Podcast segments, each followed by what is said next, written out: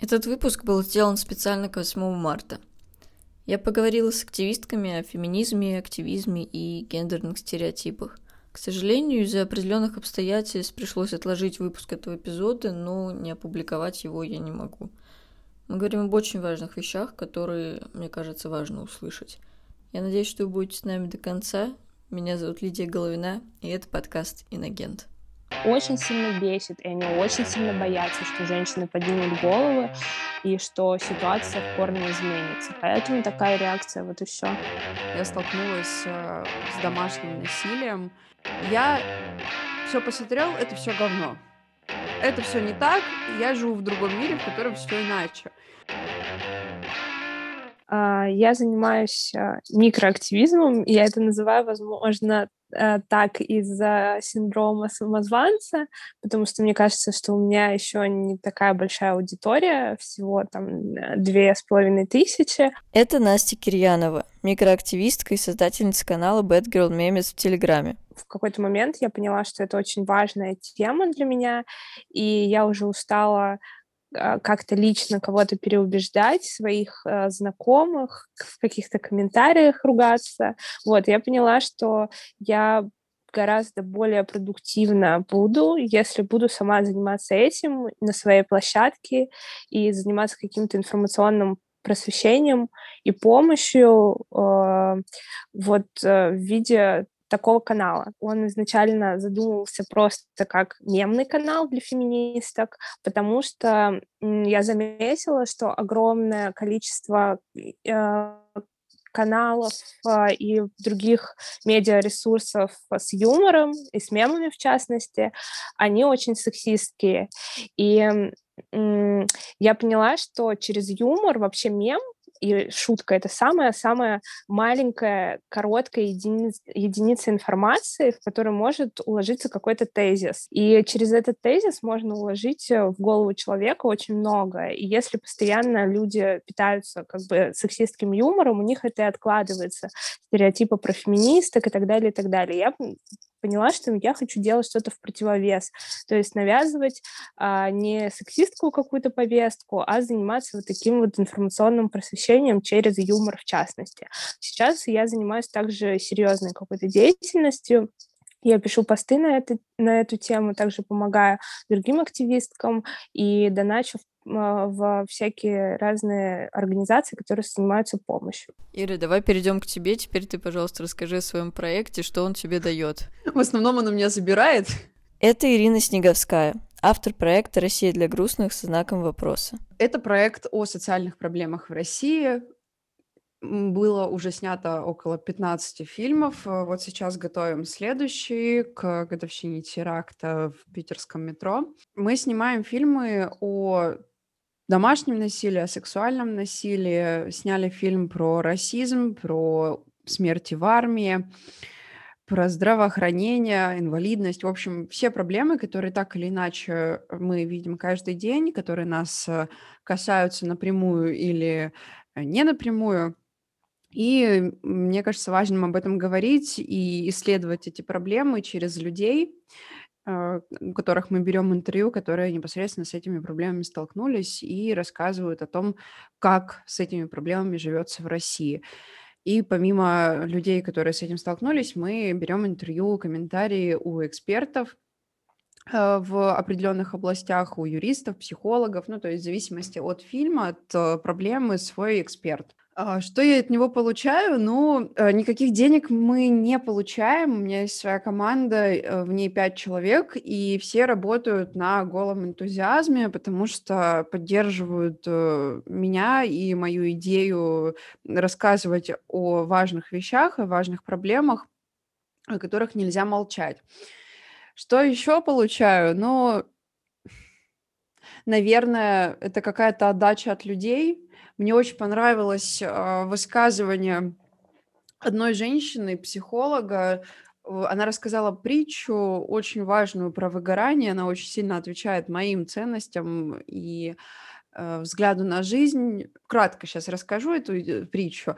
Э, мальчик сидел у берега моря, и мимо шел мужчина. И на берег моря выбросила очень много, там, тысячи, миллионы морских звезд, и мальчик пытался эти звезды обратно в море отправить, потому что должен был там скоро начаться отлив, и эти бы звезды погибли. И мужчина, который проходил мимо, он говорит, мальчик, э, ты видишь, что здесь очень много этих звезд, и твоя деятельность, она бесполезна, потому что ты не сможешь спасти их все.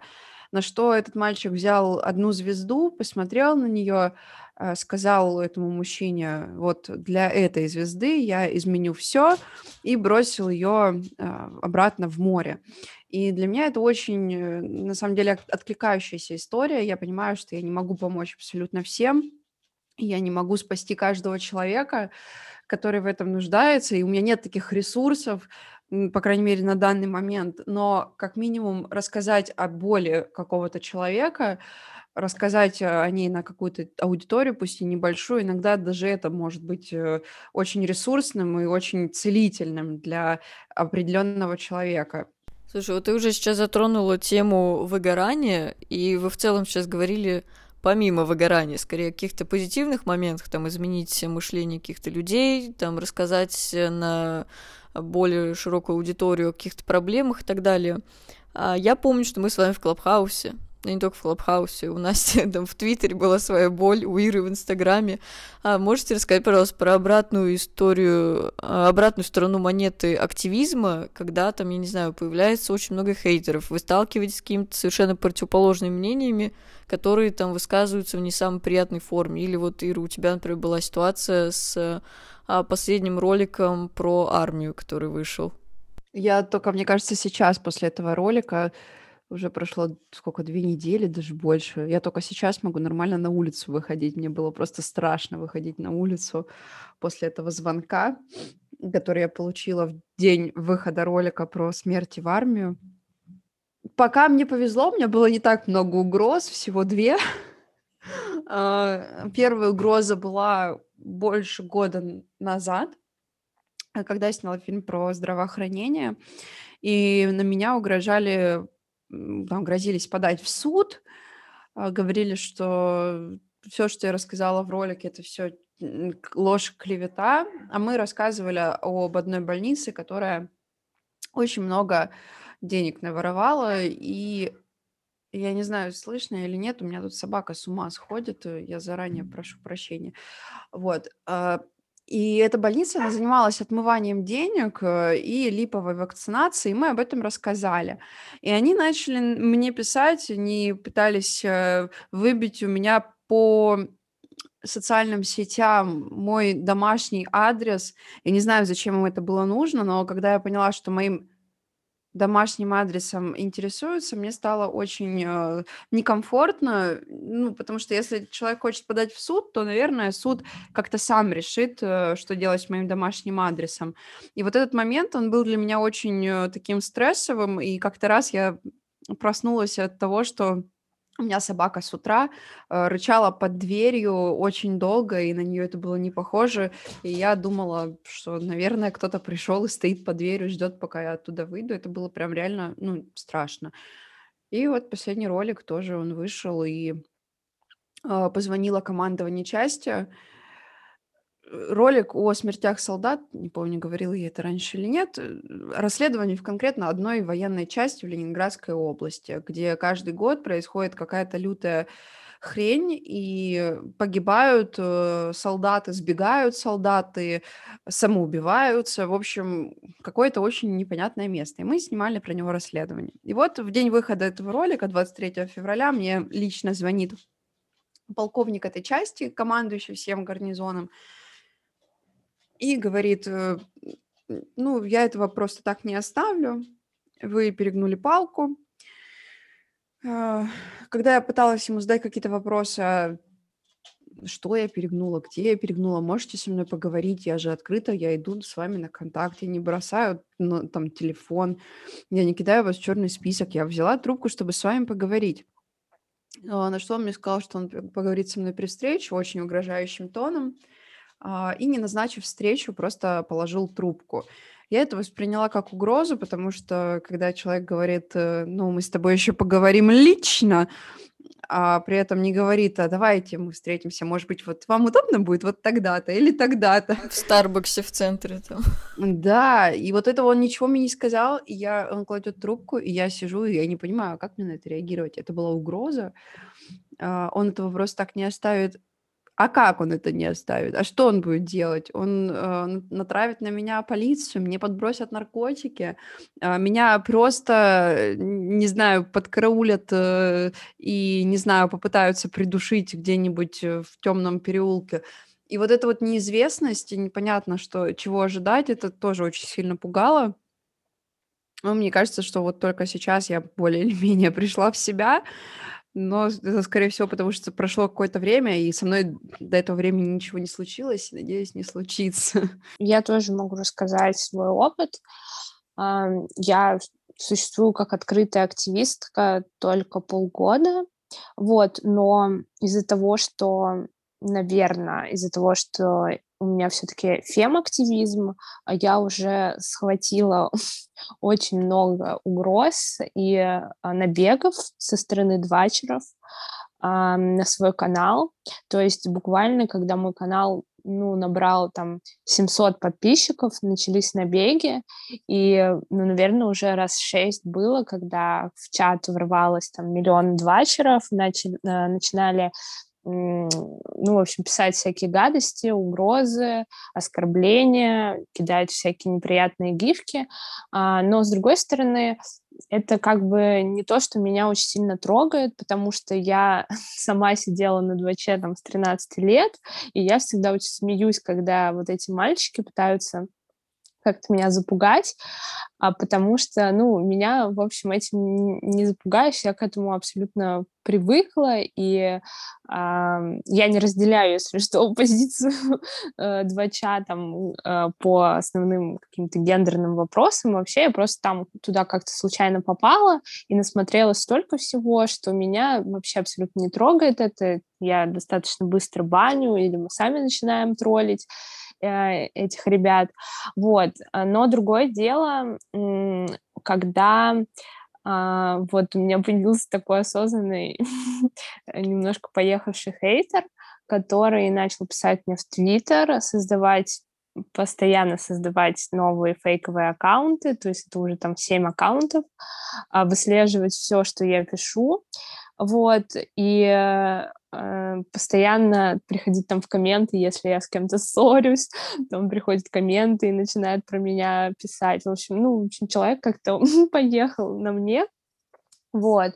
И вот это вот уже неприятно, потому что, а, ну, тут видно, что у человека какая-то уже какое-то уже осознанное преследование начинается и заставляет как говорится, задуматься о том, сколько вообще хейта получают фем-активистки а, любой направленности, как только они становятся хоть чуть-чуть популярными, потому что у меня это пока что там один-два человека, а у более крупных фем-активисток это уже а, десятки и, и сотни людей, Например, э, скандал там с Дарьей Сиренко, с Залиной Маршинкуловой, которые постоянно пишут угрозы в интернете, хотя на самом деле они ничего плохого не делают, то есть они никого, э, ну вот э, Ира приводит э, пример того, что вот она расследует какие-то э, конкретные скандалы, да, и ей потом пишут э,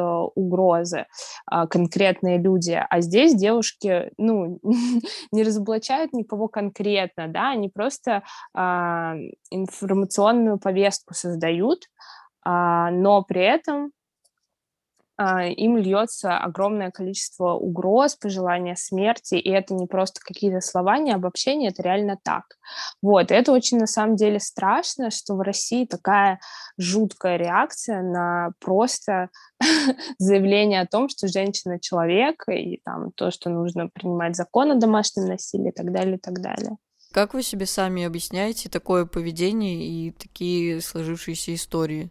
Все, что ты делаешь и все, что ты выкладываешь в интернет, а если человек чем-то таким публичным занимается, найдет своего хейтера, но найдет и своего а, любителя. Пока что у меня любители, любителей и любительниц а, больше, слава тебе, вселенная.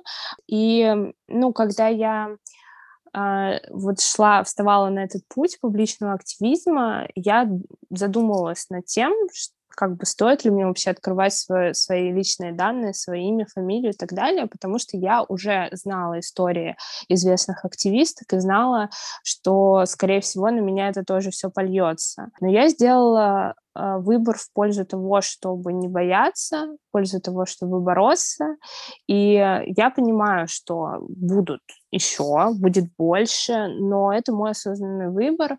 И просто ты делаешь этот выбор в пользу там правды, честности, смелости, а, то есть я никого не шеймлю за то, что они этот выбор не делают. Это вполне себе нормально не хотеть публичности и не хотеть того, что тебе будут писать угрозы. Но лично мой выбор, а, несмотря на все это, продолжать свою деятельность. Такая реакция, потому что люди, ну вот э, именно про фемактивизм, э, очень много людей, которым удобно, чтобы патриархат оставался в этой стране и вообще в мире. Им очень удобно, когда женщина не знает своих прав.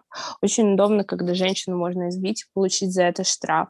Очень удобно, когда женщины выслуживаются перед тобой, несмотря на то, что ты там ничего из себя не представляешь. Им это все очень удобно просто. И они хотят, чтобы так, так и оставалось. И их очень сильно бесит, и они очень сильно боятся, что женщины поднимут головы, и что ситуация в корне изменится. Поэтому такая реакция, вот и все. Ну, по поводу реакции на свои фильмы, я могу сказать, что вот эти угрозы, которые мне поступали, ну, они, в принципе, Настя их уже смогла объяснить, да, это довольно адресные какие-то расследования, адресные обвинения, которые всегда встречают э, какое-то сопротивление, и вот эти все инстанции, ну, которые относятся к государству, конечно, они будут прикрывать себя, они будут прикрывать все свои части тела для того, чтобы не получилось никакой большой огласки, и чтобы их э, имя не, не было очернено. Все такие нападки, они на, воспринимают как нападки на себя лично. По поводу э, нападок на феминизм, э, могу на собственном опыте рассказать, что у меня, когда были фильмы про домашнее сексуальное насилие, это два разных фильма, мы их снимали оба довольно долго, и в обоих случаях привлекали и юристов, и психологов, э, и психологов кризисных центров. И непосредственно были девушки, которые стали жертвами как и домашнего насилия, так и сексуального. И я заметила вот что. Сколько бы раз ты не сказал, что жертва не виновата, сколько бы раз ты не разжевал какие-то неточности в законах, какие-то формулировки, какие-то психологические нюансы.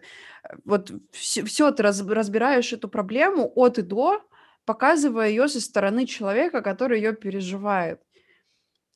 И вроде, казалось бы, вопросов остаться после ролика не должно, потому что сказали, ну, уже обо всем. Но всегда, абсолютно всегда, вот в таких фильмах находятся люди, которые придут и скажут тебе, я все посмотрел, это все говно. Это все не так, я живу в другом мире, в котором все иначе. То есть им плевать на то, что там есть какие-то аргументы, им плевать на то, что там есть доводы, что там есть статистика, им вообще плевать на какую-то рациональную базу, которая подкреплена ну, рациональными аргументами. Им вообще пофигу. Они хотят прийти и сказать, что это все не так, все это оспорить и не узнать, ну, действительно, как это может быть по-другому. Они не хотят понять жертву, они не хотят а, понять вот эту другую сторону. Я не хочу назвать это конфликт, это не конфликт, другую сторону проблемы, э, проблему вот э, тех, кто с этим сталкивается. И мне кажется, что всегда будут находиться вот эти вот люди, которым абсолютно пофиг, что ты скажешь. Всегда будут находиться те, кто э, захочет не понять и разобраться, а просто там пукнуть в воздух и уйти. Поэтому я стараюсь просто не обращать внимания на таких людей, потому что, ну, я понимаю, что это не моя целевая аудитория. а, во-первых. Во-вторых, очень классные слова нам сказала женщина, психолог э, кризисного центра Инга, Ханна Корчевная. Она сказала такую вещь, когда я спросила про то, как сделать так, чтобы насильников среди мужчин было меньше. Она сказала, что то, что феминистки делают, это очень здорово, и мы действительно сделали очень большую работу, если смотреть там даже на то, что происходило пять лет назад, ну, действительно есть подвижки и огромные подвижки, огромные сдвиги, я бы сказала. А, но то, что делаем мы, мы делаем в довольно узких кругах. Женщина-феминистка не сможет прийти в какой-нибудь политехнический университет, где учится преимущественно, ну, какой-нибудь военной, с военной кафедрой, условно, да, где вот чисто много, большая часть это мужчины, э, которые ко всему прочему еще и каким-то образом относятся к, воен, к военной сфере. Э, женщина-феминистка просто не сможет прийти э, в эту аудиторию и начать рассказывать о недопустимости насилия, потому что она не авторитет ее никто не захочет слушать, ну, как бы большая часть этих мужчин, она не захочет слушать женщину, потому что э, вопрос авторитетности. Вот э, психолог предложила такой вариант э, находить авторитетов мужчин, которые сами не поддерживают вот эту токсичную маскулинность, которые не боятся называть себя открытыми профеминистами и вообще не стесняются и не стыдятся этого слова. И среди, ну, как бы отправлять их, вот, э, рассказывать про это, э, и чтобы они как-то у себя в соцсетях этим делились, приходили там, общались с молодыми парнями. Хочу заметить, что э, это, в общем, такая комплексная вещь, и она, это явление происходит прямо сейчас. То есть, а, ну, невозможно работать там только с мужчинами, только с женщинами. А фем-активистки занимаются популяризацией феминизма, и чем больше а, фем-активисток, чем больше людей, которые их читают, тем больше это и будет доходить до известных людей. Я согласна, что очень часто мнение мужчины слышат и понимают лучше и охотнее, чем мнение женщины. Например, Например, такое было, когда Саша Долгополов пришел к Дудю и начал защищать феминитивы и феминизм, вот, и внезапно люди среагировали на него не каким-то огромным хейтом, как это обычно бывает по отношению к популярной феминистке, а каким-то пониманием, что, ой, ну, кажется, я согласен с ним, кажется, может быть, не совсем, но он говорит какие-то адекватные вещи.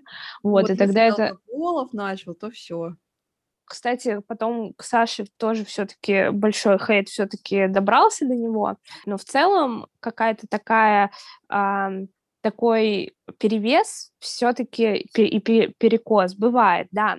Вот. А, и про целевую аудиторию я тоже выскажу, что я для себя это понимаю так. Моя задача как активистки — это не переубедить вот этих а, совсем отбитых маргиналов, сексистов, которые ненавидят все, что связано с феминизмом, хейтят и так далее, а переубедить и перетянуть в кавычках на свою сторону нейтральных людей, которые, может быть, с небольшим скепсисом относятся, но не из-за того, что они, правда, там э, ненавидят женщин, а из-за того, что вот как раз-таки огромные сексистские каналы, паблики, медиаресурсы а, продвигают какие-то жуткие новости про феминизм, там про э, которые там может случаться один-два раза в год, но при этом э, трубятся во все э, каналы, во все окна. Вот. Э, и люди обычные люди, нейтральные, они видят это и формируют свою позицию за счет вот этих вот каких-то скандальных новостей про там какие-нибудь цветные подмышки и все, и про это запомнили и начинают говорить только о том, что феминизм состоит только из небритых подмышек. Вот. И моя задача как раз-таки вот таких людей нейтральных им показать, что на самом деле феминизм — это очень-очень большое многогранное явление, которое занимается разными ст- сторонами этой жизни. В первую очередь это, конечно, женщины, а, и, но также и мужчины, которых я уверена, что прекрасных, добрых мужчин очень много на самом деле, просто они э, могут проявлять сексизм какой-то бытовой, от незнания, а не от желания его проявлять на самом деле. И вот с такими людьми а, моя задача работать с нейтральными, с нейтрально положительными и так далее. Я предлагаю нам зафиналить тему с активизмом, как раз-таки активистскими распрями, как ты, Настя, выразилась.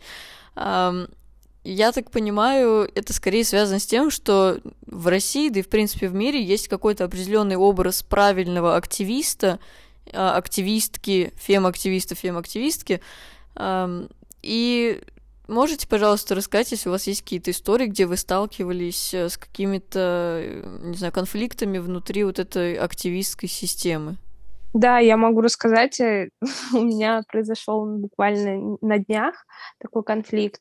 А, дело в том, что я совсем недавно сижу в Твиттере, у меня, ну, у меня уже очень много подписчиков, активистов а, и активисток, и а, сейчас в Твиттере очень сильно поднялась тема национализма, и я имела неосторожность ретвитнуть ретвит твита, в котором а, фигурировало слово менталитет.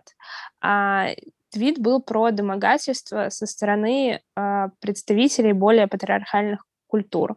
Я сама сталкивалась с а, такими домогательствами очень-очень много раз, то есть это статистически в моем случае больше, чем представителей славянских, славянской культуры и славянской внешности. К сожалению, мой мой ретвит, ретвит от твита а, был воспринят как а, какой-то расизм, национализм, нацизм, неважно. Вот. Хотя это все разные понятия, но я обобщаю. И на меня поднялась небольшая такая волна хейта со стороны моих же знакомых, ну, некоторых, а, некоторые меня поддержали а, только из-за этого. И это было очень неприятно и очень обидно и больно. Но хочу сказать, что это были отдельные персонали, а не все сообщество. Но, тем не менее, это произошло. И сейчас в Твиттере тоже а, есть определенные скандалы между разными активистами и активистками. И мне кажется, это происходит из-за того, что люди э, ну, набирают какое-то сообщество вокруг себя и существуют внутри него, и как бы э, не, не выходят во внешний круг общения, а забывают о том, что это существует, и начинают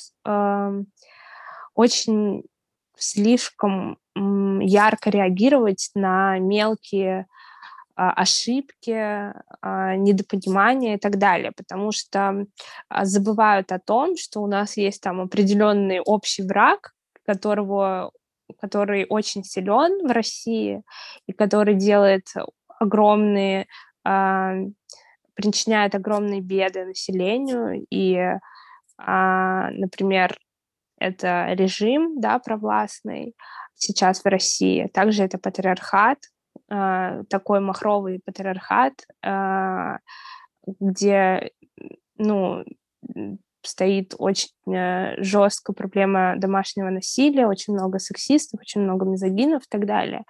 Вот. Но люди как бы внутри своего сообщества, они не то чтобы как бы полностью забывают об этом, но на автомате они э, меньше начинают обращать на это внимание и больше обращают внимание на внутренние какие-то противоречия э, внутри активизма. И из-за этого происходят бесконечные там какие-то терки, ссоры и так далее. Вот. И в целом это вообще-то обычное э, человеческое свойство, да, ссориться. Это происходит не только в активизме, э, не только в оппозиции, не только в феминизме. Это происходит и у, у провластных людей конфликты, э, там, про кремлевских и просто обычных людей. В любом коллективе есть свои внутренние конфликты. Но здесь нужно понимать опасность э, вот таких ссор, потому что любая наша ссора внутри сообщества играет на руку людям, которые против нас.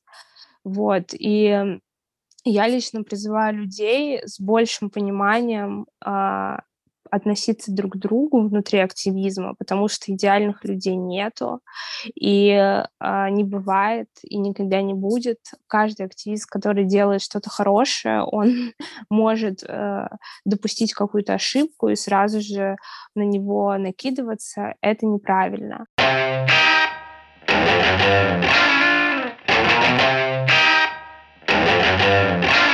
Я предлагаю перейти ко второй теме. У нас все-таки 8 марта будет, надеюсь, когда выйдет этот выпуск.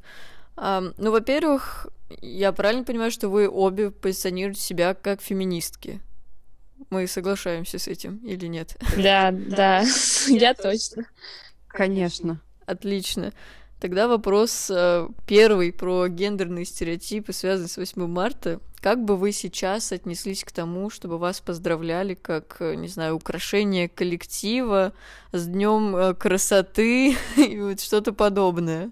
Ну, это полный бред, по-моему. А, сразу хочу сказать, что лично я, например, люблю цветы. И я не оскорбляюсь, когда мне дарят цветы, очень радуюсь. Но если это под соусом того, что я там, что это праздник красоты или я украшение коллектива, это, конечно, очень глупо, по-моему. Вот, потому что праздник 8 марта — это день солидарности и эмансипации женщин, вот, у него есть своя история, а, когда женщины в Нью-Йорке, а затем уже по всему миру выходили на демонстрации а, в пользу защиты трудящихся а, женщин, а, уравнение а, прав, уравнение зарплат и сокращение рабочего дня и так далее. То есть это э, история, знаете, просто очень смешно, что некоторые люди, которые не в курсе всего этого, говорят, что феминистки пытаются политизировать праздник 8 марта и вообще сделать, сделать как будто навязать свою повестку, да, испортить этот прекрасный день весны, а на самом деле история самого праздника изначально была именно про это. Я еще добавлю тоже минутка истории про то, что изначально 8 марта он же пошел из праздник пошел из Нью-Йорка.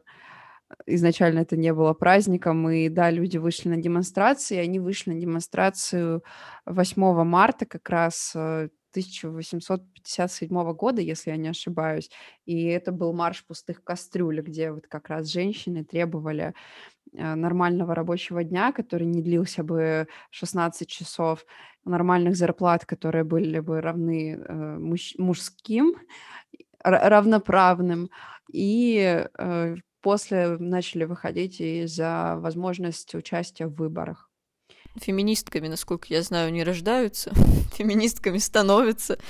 И да-да-да, мне самой сейчас припоминают некоторые мои друзья меня образца первого курса, например, ну, то есть это был совсем другой человек, э, со, с совершенно другими целями, там, выйти замуж и все такое, ну, неважно, так, спалила себя. А каким образом вы вообще пришли к феминизму, как вообще это произошло, что на вас повлияло? У меня была очень э, трудная, на самом деле, история. Я столкнулась э, с домашним насилием. Я просто хочу заранее предупредить, что дальше пойдут сцены описания домашнего насилия, поэтому, если вы очень чувствительный человек, то можете немножко промотать выпуск подкаста. И это было очень жестокое домашнее насилие, после которого я попала в больницу с сотрясением мозга и с множественными подозрениями на переломы. Подозревали и перелом челюсти, и перелом грудины, и перелом лобной части головы, лобной кости. И меня собирались класть в реанимацию — и у меня произошел очень интересный диалог с матерью. Я ей позвонила, это было 4 часа утра. До этого я столкнулась с тем, что я кричала просто истошно в течение двух часов. Я звала на помощь э, в закрытой квартире, из которой меня не выпускали. Никто из соседей на помощь не пришел. Вот вообще никто, никто даже не вызвал полицию. Для меня это был первый шок. Второй шок наступил, когда я попала в больницу и позвонила маме и сказала, что меня сейчас будут класть в реанимацию, скорее всего, потому что травма грудины, она подразумевает э, э, травму сердца, и это опасно для здоровья. И мама мне сказала, да, окей. Хотя до этого, когда мне удалось все-таки выбраться из квартиры, в которой меня избивал мой бывший молодой человек, я позвонила ей из, из квартиры другого человека, у которого я укрылась просто двумя этажами ниже. Я слетела в, в лифт на пару этажей ниже в трусах, а, босиком. Я позвонила оттуда и сказала, что я вызвала, вызвала полицию. А, реакция мамы была очень странная, она не поддержала этого. Она сказала, зачем ты это сделала. И когда я попала уже в больницу и сказала ей про реанимацию, она сказала, окей, а, держи в курсе, как только ты там очнешься, позвони или напиши смс, что с тобой все окей. А, меня в реанимацию в итоге не положили, потому что перелом грудины не подтвердился. И пока я сидела в приемном покое, я запостила сторис, я изначально понимала, что я не буду этого скрывать, и я была в глубоком шоке. Ну, во-первых, меня как бы не поддержали в первые минуты э, вот этого всего произошедшего мои родственники. Мне очень хотелось получить какую-то поддержку, и не хотелось этого замалчивать. На тот момент про проблему домашнего насилия, ну, я слышала где-то так краем уха, что, ну да, у нас как-то в России, наверное, с этим все плохо, но с чем у нас все хорошо. Вот. А в этот момент я поняла, что я не буду это замалчивать, и я об этом расскажу открыто в своих соцсетях. И выложила сторис со своим лицом, которое было на тот момент просто, ну, лица толком не было у меня. Все было синее, все было затекшее. Вместо глаз у меня были огромные кровоподтеки, были кровоподтеки на шее, потому что меня душили. Причем кровоподтеки такие, ну, что реально вся шея была вот э, по кругу в красных, очень таких кровавых пятнах. И я это запостила в сторис.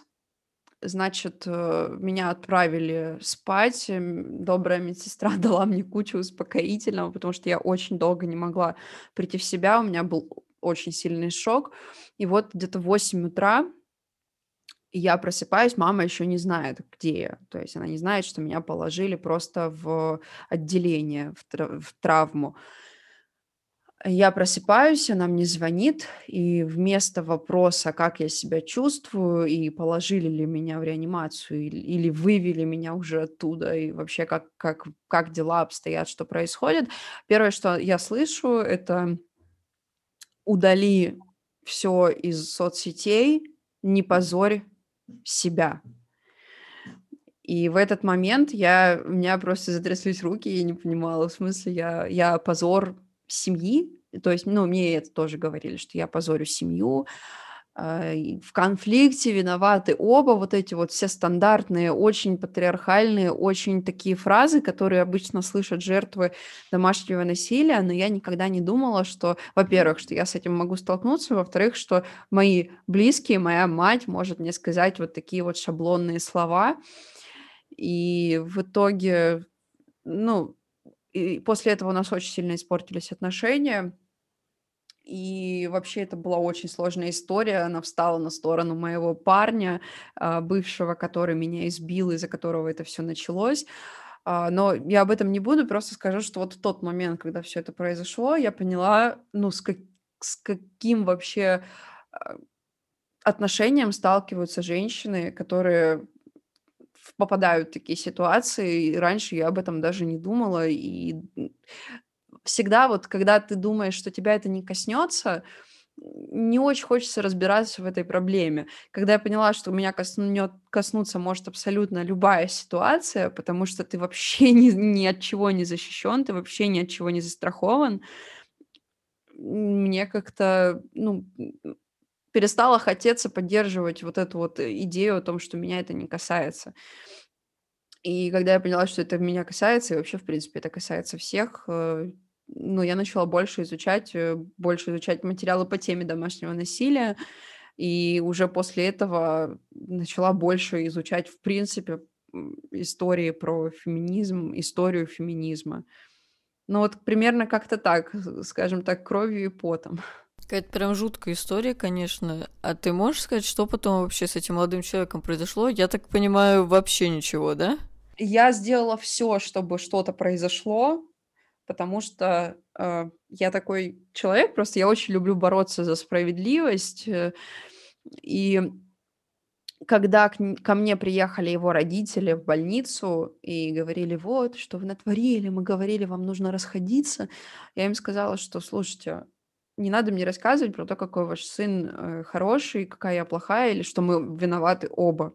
В больнице лежу я, а не он, и это его вина целиком и полностью. Ну, то есть уже тогда, э, как только это произошло, слава богу, я не поддалась вот этому влиянию со стороны родственников и не начала виноватить в этом себя, потому что очень многие все-таки но им не хватает э, сил вот этому противостоять, и они прогибаются и начинают э, заниматься вот этим самоуничтожением, думая, что это они спровоцировали, вот, ну, все, вот эти истории. И они приехали, вот это мне начали говорить.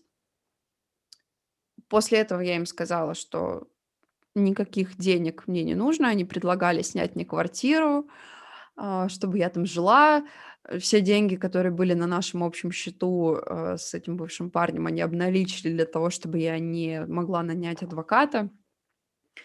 И в ответ на это я сказала, что вашего сына не то что судить нужно, его нужно отпра- отправлять на каторгу за такое зверство, потому что то, что происходило в той квартире, я понимаю, что это человек, но в моем понимании человек на такое не способен. И я где-то читала историю одной девушки, которая писала, что ее избивал ее парень, и при этом говорил, что это ее истинное лицо. У меня была очень похожая история, практически один в один, когда у меня уже было все лицо в крови, мне говорили, что а, мне очень идет мой новый макияж, что это что со мной только так и можно, я как животное, и с животными только так. И, собственно, я сказала, что я доведу дело до конца, и несмотря на то, что у меня не было ни денег на адвокатов, э, ни, если я не ошибаюсь, насилию нет, э, тоже на тот момент еще не существовало, это был 17-й год. А, в итоге у меня получилось найти адвоката, который взялся за это дело бесплатно. Суды длились очень долго, очень долго дело не доходило до суда, нам отказывали трижды в возбуждении уголовного дела из-за отсутствия состава преступления. Мне делали судебную медицинскую экспертизу три месяца вместо, или три или четыре, по-моему, даже четыре, вместо положенного месяца. В общем, они делали все, чтобы как-то оттянуть. Возможно, там родители или этот бывший парень сходил и заплатил кому-то. Ну, там э, вот это все расследование, оно велось э, в очень небольшом городке Ленинградской области, где, я думаю, что многие друг друга знают, и можно было как-то подойти и что-то а, отдать какую-нибудь взятку. Но я не, не утверждаю, я не уверена. И в итоге дело дошло до суда только почти спустя год, а, приговор был вынесен почти спустя два года после того, как все это произошло, при том, что человек, он продолжал упорно говорить, что он вообще меня пальцем не тронул, я уже такой домой пришла, он так и не признал свою вину, и мне казалось, что это довольно отягчающее обстоятельство. А, но судебная медицинская экспертиза, она признала э, легкую степень вреда здоровью. Я пыталась это оспорить, потому что с тех пор я говорю в нос, у меня был сломан нос, не помню, говорила я это или нет, вроде нет. У меня был сломан нос, и с тех пор у меня постоянные отеки, которые вообще не, не проходят, и мне нужна операция, которая стоит дорого, и я не могу ее сделать, потому что денег таких у меня нет. И я пришла на вот эту, обжаловать у других э, экспертов вот эту жалобу, ой, э, вот это постановление, и меня посмотрел очень странный врач, который сказал, что это все из-за того, что я принимаю капли, сосудосу... которые имеют сосудосуживающие свойства, Хотя на тот момент я их принимала две недели, и я как раз пыталась избавиться от отеков, которые уже были полгода, меня никто не услышал, а обжаловать э, уже второе решение было нельзя. Поэтому оставили легкий вред здоровью. Он проходил по 115 статье. Э, это вот э, умышленное причинение вреда здоровью. Ну, несмотря на то, что это уголовная статья, он отделался штрафом ну, тут очень стандартная история. Домашнее насилие у нас стоит 5000 э, рублей, примерно как э, штраф за парковку в Москве или ну, за что-нибудь такое, какое-нибудь административное правонарушение. Даже за митинги э, людям приписывают гораздо большие деньги. В любом случае, я рада хотя бы такому исходу событий, потому что я понимаю, что эта уголовка, она никуда не денется. То есть, э, да, ее сняли, но она все равно будет в архивах, и если такое произойдет еще раз, и если он поднимет руку на э, новую девушку, и она об этом не промолчит, то наказание уже будет, скорее всего, строже. Да, и в принципе это довольно такой неприятный урон по репутации человека, потому что, конечно, в, в никуда это не уйдет. Слушай, Ира, это абсолютно жуткая история. Я тебя очень сильно сочувствую. И, конечно, я сейчас пребываю в огромном гневе за вот этот вот просто смехотворный штраф 5000 рублей за такой серьезный урон э, человеку. Это просто ужасно. Это абсолютно людоедская система, которую абсолютно точно нужно менять. И когда очень много вот этих вот э, поздняковцев, говорят, которые говорят, что закон о домашнем насилии направлен а, на то, чтобы там женщины э, за то, что на, на нее не так посмотрели, э, будут там сажать мужиков в тюрьму. А я а потом я вот такие истории слушаю, я просто, я в таком шоке нахожусь, это ужасно. У меня такого серьезного ничего не было. У меня но вообще хочу сказать, что переход к феминизму после э, каких-то вот после абьюза, после домашнего насилия, э, токсичных отношений, это довольно, как я уже вижу по опыту, распространенная история, потому что феминизм в России еще не очень сильно развит, и феминистки первооткрывательницы как раз очень часто выходит э, феминизм после вот таких вот историй. Uh, у меня был опыт э, тоже э, насилия, но не такого страшного, вот, uh, но uh, в большей степени на мой переход к феминизму повлияло именно психологическое насилие и токсичные отношения, так называемые, они были не с одним молодым человеком, а с несколькими. И эм, как-то так получилось. Э, в принципе, я никогда не, ненавиди, э, не ненавидела феминисток, у меня никогда не было какого-то жуткого предубеждения.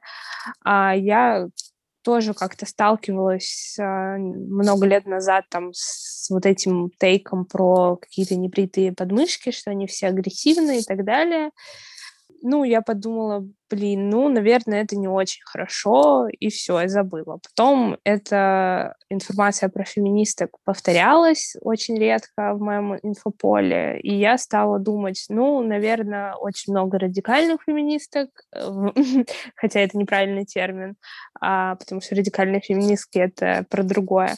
А, но, наверное, некоторые феминистические э, феминистские рассуждения и тезисы я разделяю, но, наверное, сами феминистки какие-то агрессивные, вот так вот я думала. Вот, а, э, поэтому я сейчас, например, понимаю женщин, которые также думают, и не хейчу их, потому что я понимаю, что это происходит только из-за недостатка информации. Вот.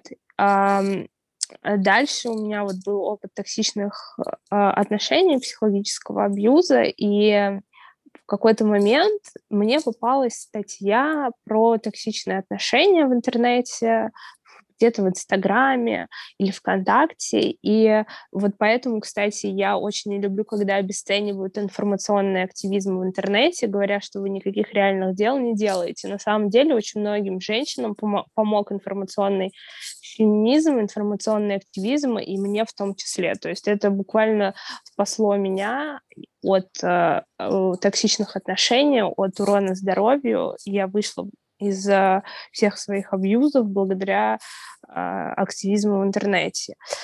А, вот, и постепенно а, я, я, я стала читать про эти токсичные отношения, и я вдруг поняла, что, господи, все написано так же, как в моих отношениях происходит. То есть это не какая-то...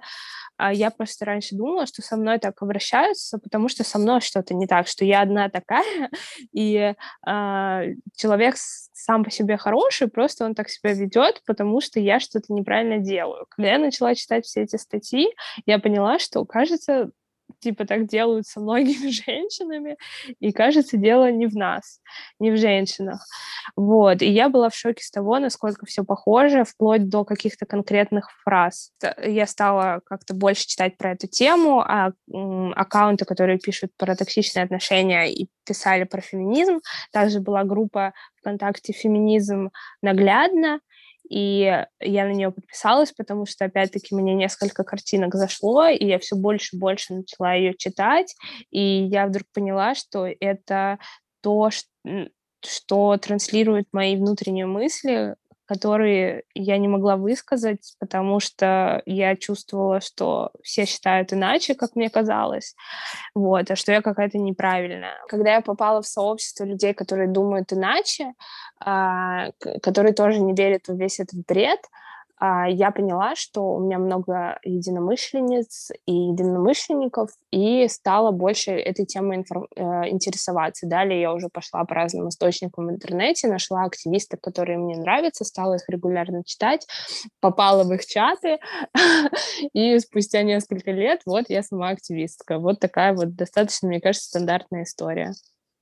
Я еще хочу добавить, что все больше становится родителей молодых, которые выбирают, э, осознанно выбирают рассказывать детям про идеи равенства и про феминизм, и про ту же токсичную маскулинность. И чем больше таких родителей, а, они уже, по сути, это часто и на, наш с вами возраст, и чуть старше, там, кому 27-30 лет, э, больше таких людей, и они все чаще рассказывают детям вот с самого раннего детства. Мне кажется, это очень правильная история, зарождать с самого начала в ребенке э, вопросы, э, рассказывать ему про равенство, про концепцию уважения абсолютно любого человека, независимо от его расы, пола, возраста. И чем больше таких осознанных людей, родителей, тем э, больше шансов у нашего человечества. Согласна, согласна. Мне кажется, мы с вами очень хорошо поговорили и про тему активизма, и про тему феминизма. И вам спасибо большое за этот разговор. Было очень интересно, здорово. Спасибо Ире и тебе, Лида, за то, что предоставила такую возможность высказаться. Любовь, любовь. Спасибо, что мы сегодня здесь с вами собрались. Как здорово. А, и хочу добавить, что хочу добавить, что женщины могут быть сильными, могут быть слабыми, могут быть вообще абсолютно какими угодно, потому что феминизм, он про разных женщин и про равные права.